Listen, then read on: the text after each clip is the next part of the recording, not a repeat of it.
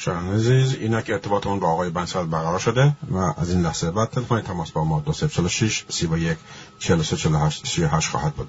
آقای بنسل با سلام و درود فراوان خدمتتون و سپاس داریم که دعوت ما را پذیرا هستید و به رادیو اصل جدید خوش اومدید.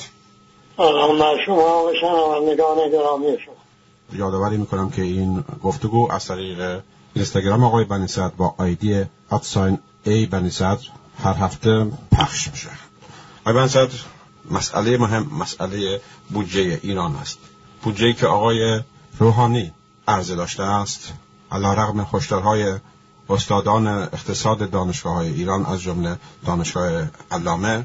ایشان اخیرا یعنی در واقع دیروز گفتن که هر چقدر به این آقای روحانی گفتیم گفت علم شما پیچیده است. متاسفانه آقای روحانی به مسئله بودجه توجهی ندارد. و از اونجا که شما یک اقتصاددان هستید این بودجه که آقای روحانی به مجلس عرض داشته است حکایت از فقیر و فقیرتر شدن جامعه ایران دارد. تزیه تحلیل شما از بودجه که آقای روحانی عرضه داشته است چیست؟ من میکروفون را در شما می‌ذارم. بفرمید کنم به شما در قسمت اول ما بررسی می‌کنیم بار بودجه را. یعنی یک بودجه داریم یک بار اضافی بر بودجه داریم. اون بار اضافی رو صحبت می‌کنیم. در قسمت دوم ببینیم این بودجه از کجا میاد و در قسمت سوم اثرات این بودجه پرحجم که در قسمت دوم معلوم می شود منبعی ندارد برداشت از ثروت ملی و کسری است که بر عهده یعنی قرض و وامی است که بر عهده نسل آینده گذاشته می شود چه اثراتی بر زندگی و اقتصاد مردم داره این در قسمت حالا اگر رسیدیم که در نیم ساعت که نمی این سه قسمت رو صحبت کنیم می‌کنیم. اگر نه جمعه آینده هم دنباله این بحث رو می‌گیریم. تا یک مثل ارزیابی جامعه تری به نسل امروز کشور ارائه کرده باشیم. اما اون بار یعنی باری که سعده سیاه سنگین که بر دوش این بودجه سنگین می کند اولش حجم دستگاه اداری که هیچ تناسبی با اداره کشور ندارد. دفعه پیش چون من مقدار توضیح دادم و حالا هم وقت کم داریم. نمی‌رسیم به اینکه توضیح بدیم چرا این حجم بزرگ برای اینکه اون نیروی محرکه رو از جامعه بگیره خونسا کنه وابسته به رژیم بکنه. و آلت فعل رژیم بکنه و این فساد سیستماتیک یا نظاممند از همین جا میاد. این یکی از عناصر اون نظام فساد نظاممند است. دو وجود دو نیروی مسلح. ارتش به علاوه سپاه به علاوه بسیج و به علاوه نیروهای عملیات ویژه. مثلا ارتش ده هزار نفری آقای خامنه ای هم دفعه پیش مقداری گفتیم. خب کجای دنیا این همچه دستگاه نظامی بی تناسب با دفاع از کشور رو داره؟ فقط برای اینکه حفظ نظام اوجب واجبات هست ما گرفتار این دو ارتش شدیم. دو نیروی مسلح شدیم. سه دستگاه های سرکوب مردم. وقت شهربانی داریم. سابق ژاندارمری بود. حالا شده همه روی هم رفته شده نیروی انتظامی. حالا اونم چه گله گشاد شده و آیا کاری که برای میاد نمیاد بحث علاحته ولی حالا افزون بر او شما دارید قوای مصدقی که اینا کارشون سرکوبگری که اینا شامل یک رشته دستگاه هاست. مثل واواک داریم دستگاه اطلاعات سپاه داریم. هر دستگاه اطلاعات غذایی داریم اطلاعات دستگاه رهبری داریم. دادگاه های انقلاب و دادگاه های موازی مثل دادگاه روحانیت و امر به معروف و نهی از منکر و و خدا دانستن سه سازمان انرژی اتمی که از سال 2002 تا امروز ایران گرفتار این مصیبت عظیم کرده. هشتا جنگ به علاوه تحریم ها به چه کار میاد؟ ایجاد بحران اتمی. چهار صدا و سیما با اون دستگاه عریض و طویل و اون درآمدی که خود دارد که از بودجه دولت هم می‌گیره کارش چیه؟ سانسور. سانسور حقیقت و پخش دروغ. و تبلیغ برای آقای رهبر. بله. شش مجمع تشخیص مساحت نظام کارا و شورای نگهبان که شورای نگهبان خود شورای دستگاه خیلی مفصلی پیدا کرده. هفت پرشمار دانشگاه هایی که حتی این آقای روحانی هم گفت اینا به چه کار میاد؟ چی میده بیرون؟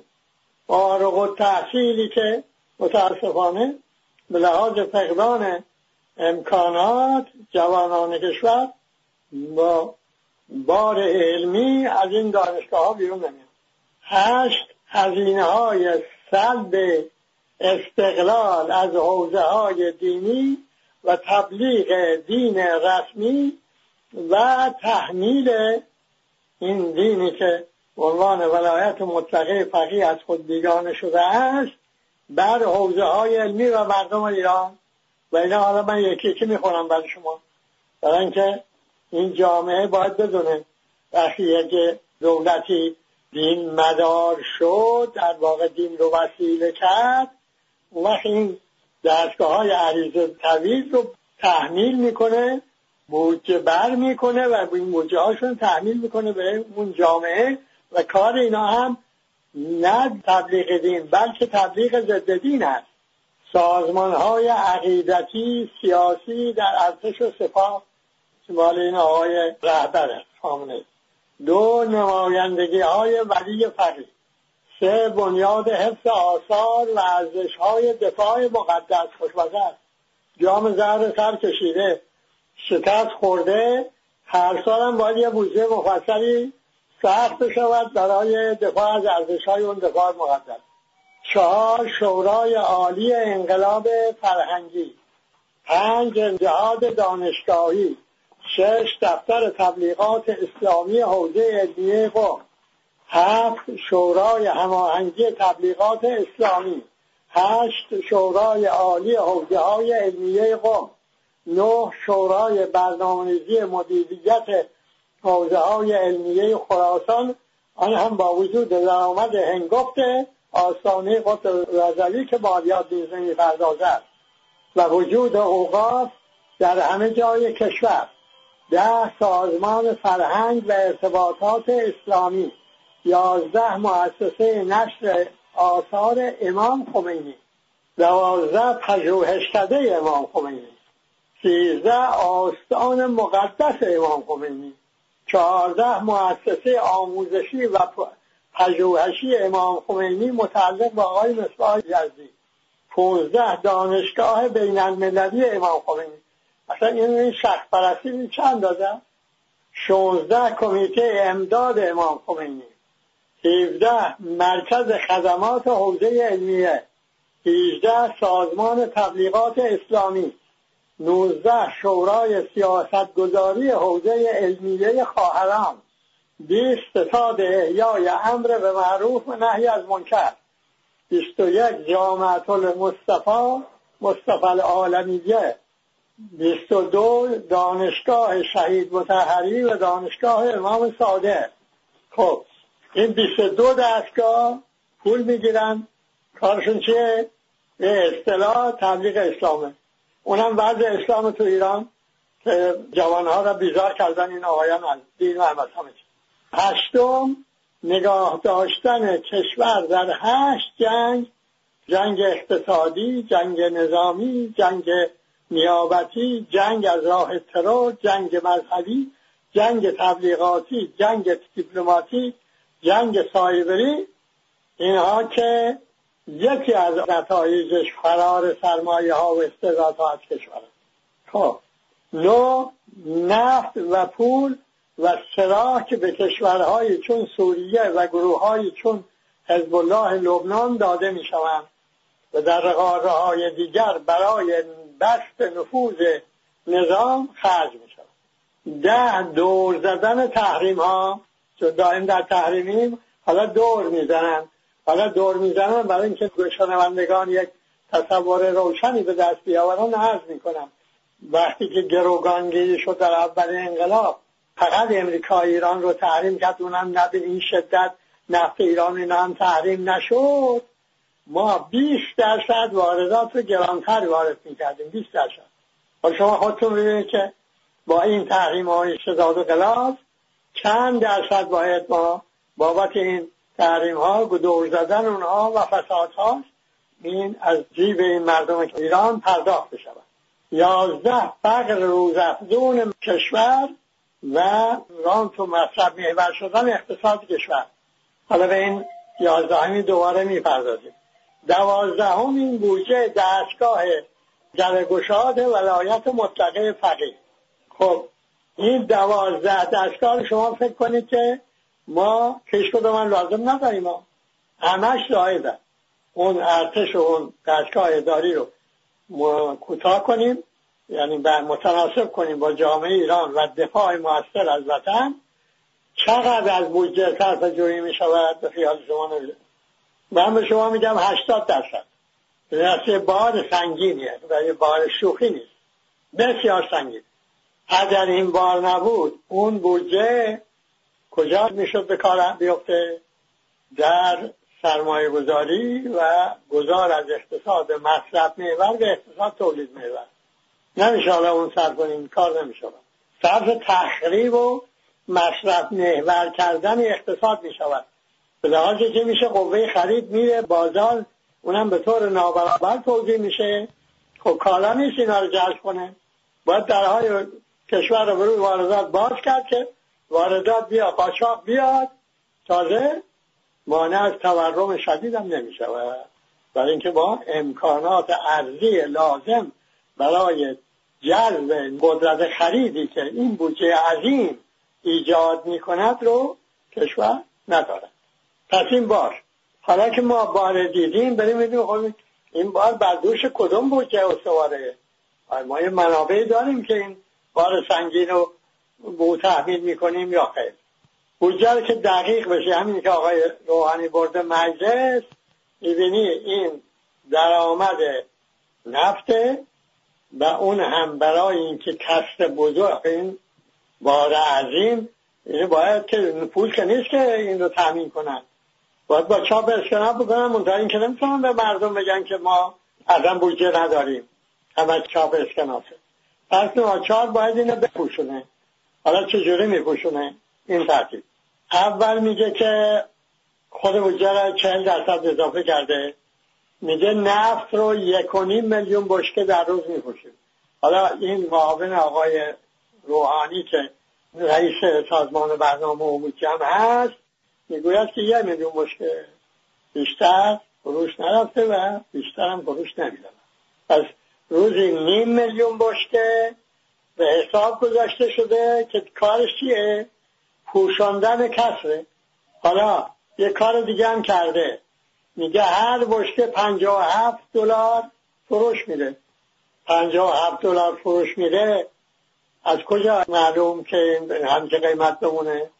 عرض بکنیم که بمانه. حالا اینو به چه قیمت می‌کنه؟ ریال دو تا رقمه. یکی چهار هزار دویست تومن به اصطلاح اون نیازمندی های واجب و اولیه. یکم هشت هزار تومن معدل شده شش هزار تومن یعنی این که پس این میگو ما عامل گرانی بودجه نبودیم درو اینا خودت بودجه رو بستی بر این پایه. پس بخشی دیگه هم از این هم با یک 500 هزار بشکه که نفت اضافه گذاشته به حساب. اون را هم میاره با دلار پنج هزار و دویست تومن به یه رقم شیش هزار تومن به یه رقم. حالا بیده به شیش هزار تومن میفروشه تا قسمتی از کس تعمین بشود.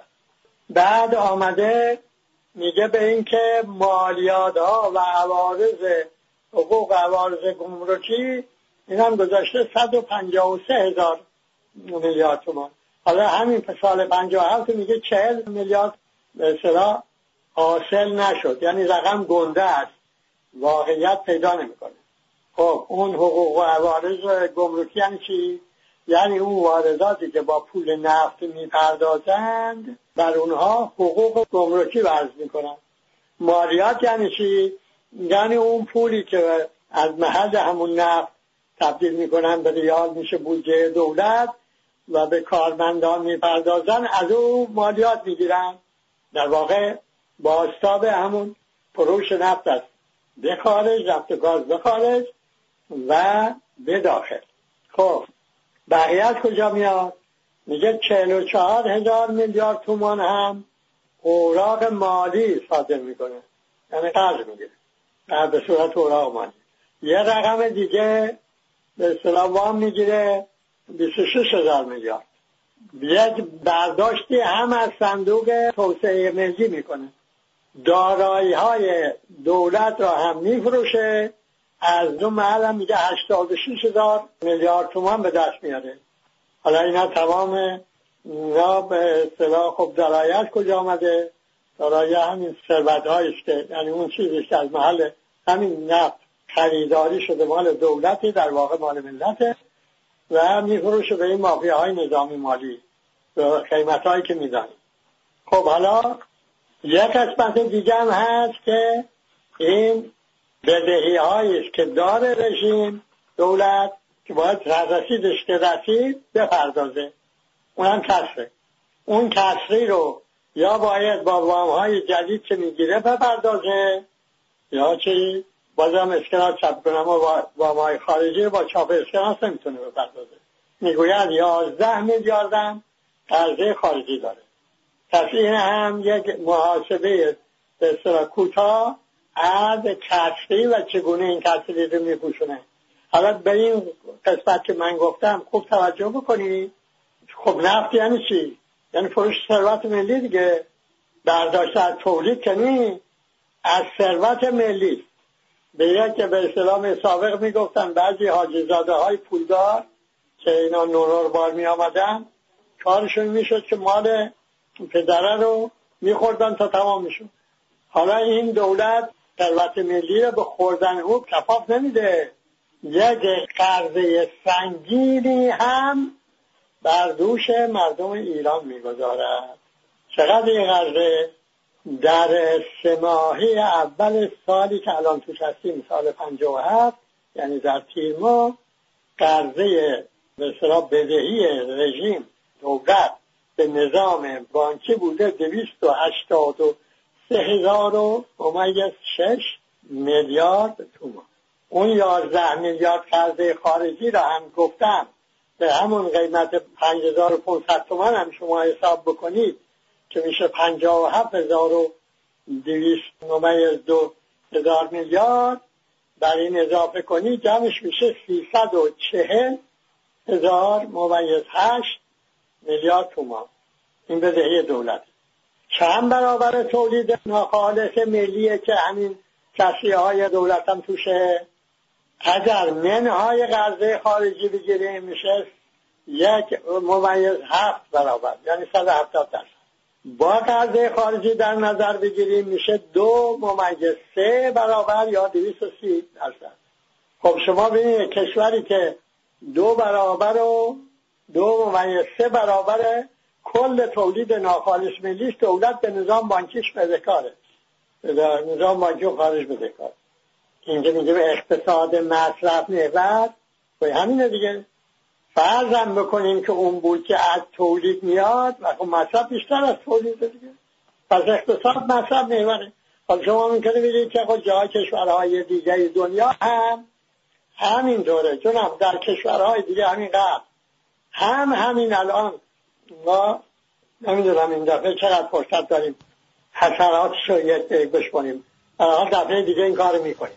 برای اینکه در کشورهای دیگر هم این اثرات و اثرات این مثلا قرضه بزرگ و باد کردن بودجه بر اقتصادها خصوصا در قرض اینها دیگه حالا موضوع محاسباته و پی در پی هشدار می‌دهند که آقا این وضعیت قابل دوام نیست.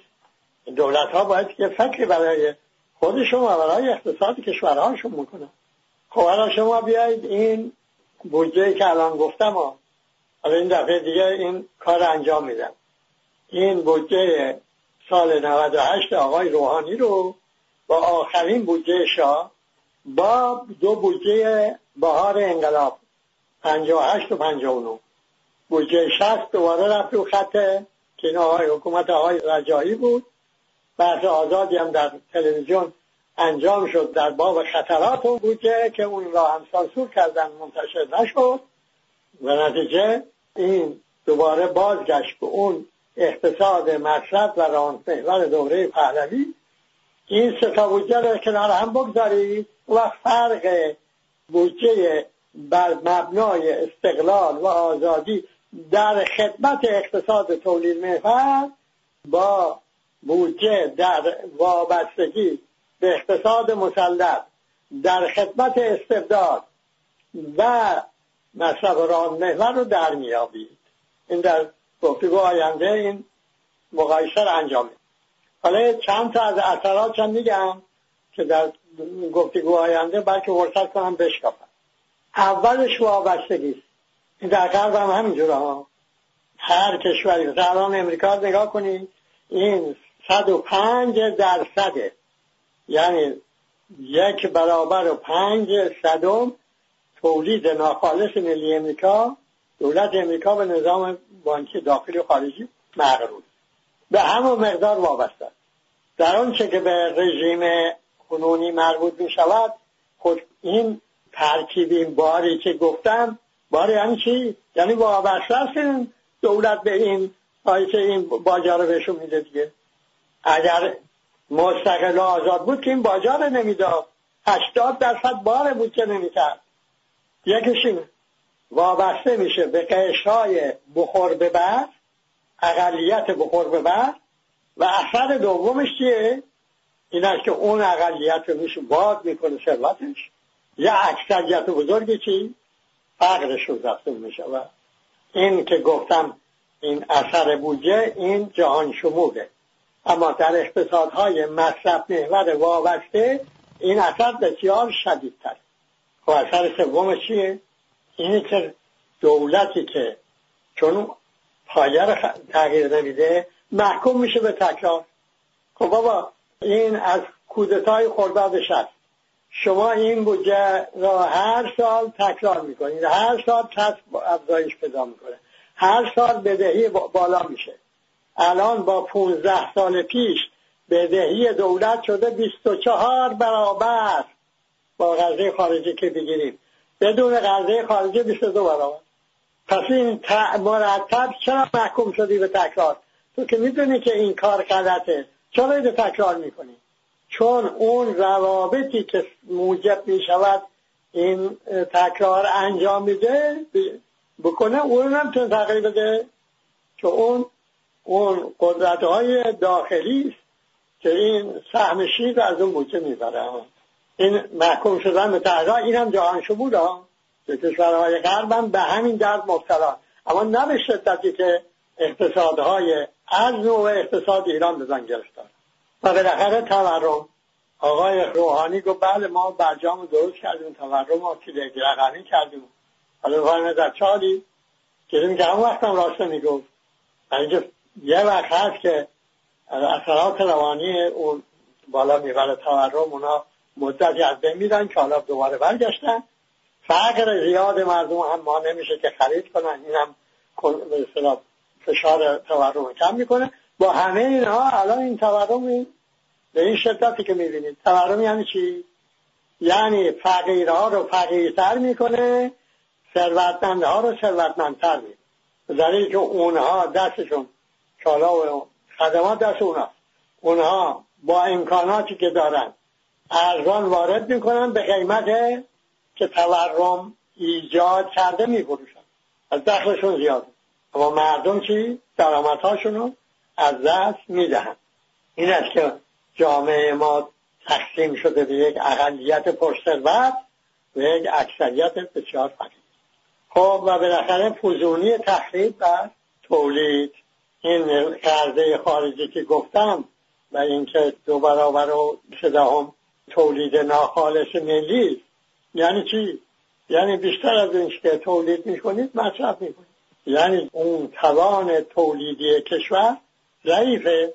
وقتی که تولید ملی می‌گوید در سال 97 منفی این مرکز بررسی های پژوهش های مجلس می‌گوید 98 هم میگه منفی. خب منفی یعنی چی؟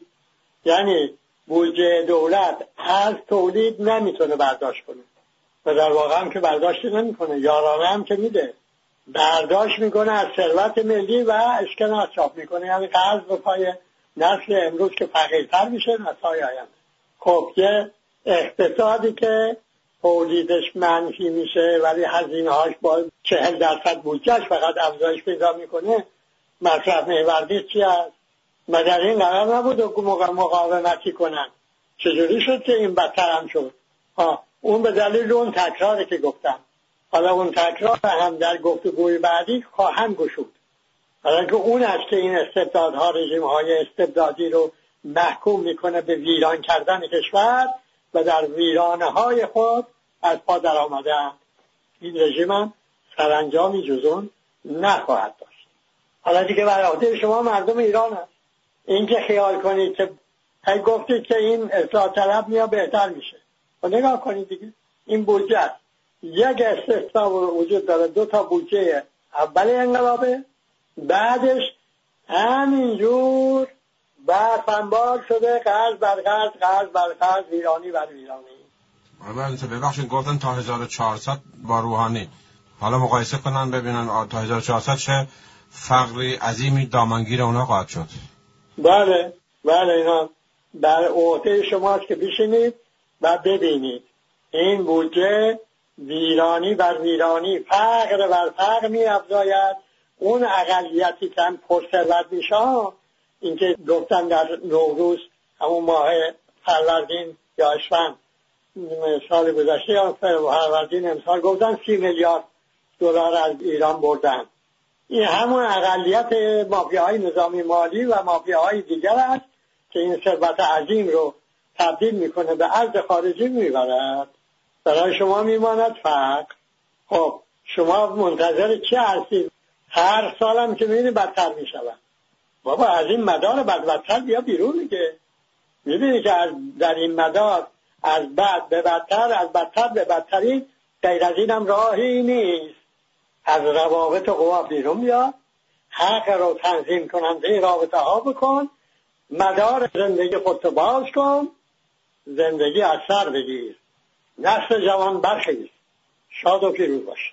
با سپاس فراوان. از شما امیدوارم که نسل جوان ندای شما را بشنود و برخیزد.